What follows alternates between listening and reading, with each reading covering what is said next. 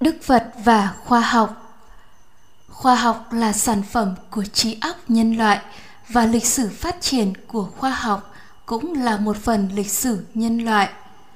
Những thành quả mà khoa học đạt được đã làm thay đổi thế giới, đã biến thế giới tối tăm nghèo nàn lạc hậu thành một thế giới tân tiến sang trọng, đầy đủ tiện nghi, làm cho con người trở nên thông minh hơn, hiểu biết nhiều hơn khoa học đã biến những ước mơ mà một thời được xem là viễn tưởng đã biến những ý tưởng những ước mơ của những nhà văn với trí tưởng tượng vô tiền khoáng hậu có thể nói là điên rồ thành hiện thực 72 phép thần thông của Tôn Ngộ Không được mô tả trong Tây Du Ký thì con người ngày nay đều có đủ.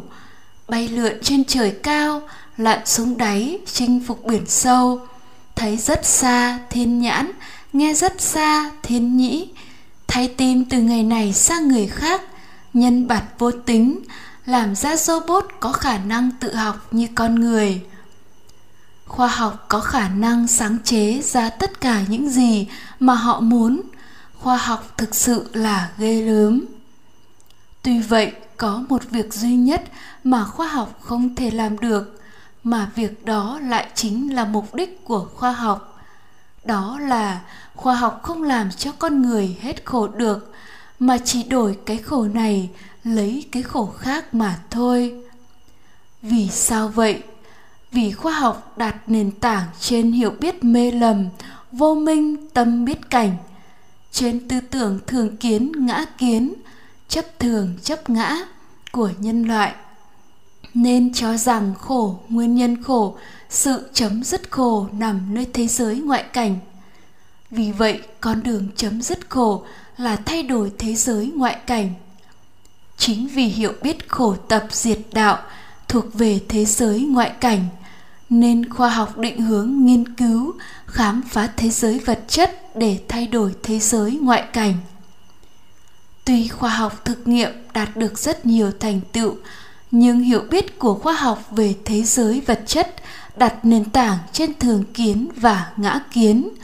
Nên hiểu biết đó chỉ là các mảnh ghép rời rạc, phiến diện, không phải là sự thật. Có một nhà khoa học uy tín đã phát biểu một cách chính xác. Cho đến thời điểm hiện nay, có một điều chắc chắn rằng khoa học không biết vật chất là cái gì cả. Đức Phật trong lịch sử nhân loại từ cổ chí kim là một con người độc nhất vô nhị, không thầy chỉ dạy, đã tự mình khám phá, chứng ngộ và tuyên thuyết điều đã chứng ngộ. Rằng khổ, nguyên nhân khổ, sự chấm dứt khổ thuộc về nội tâm. Và vì vậy, con đường chấm dứt khổ là thay đổi nội tâm, chứ không phải thay đổi thế giới ngoại cảnh như hiểu biết của khoa học và nhân loại vì vậy, sự giác ngộ của ngài là giác ngộ tâm, chứ không phải giác ngộ thế giới vũ trụ.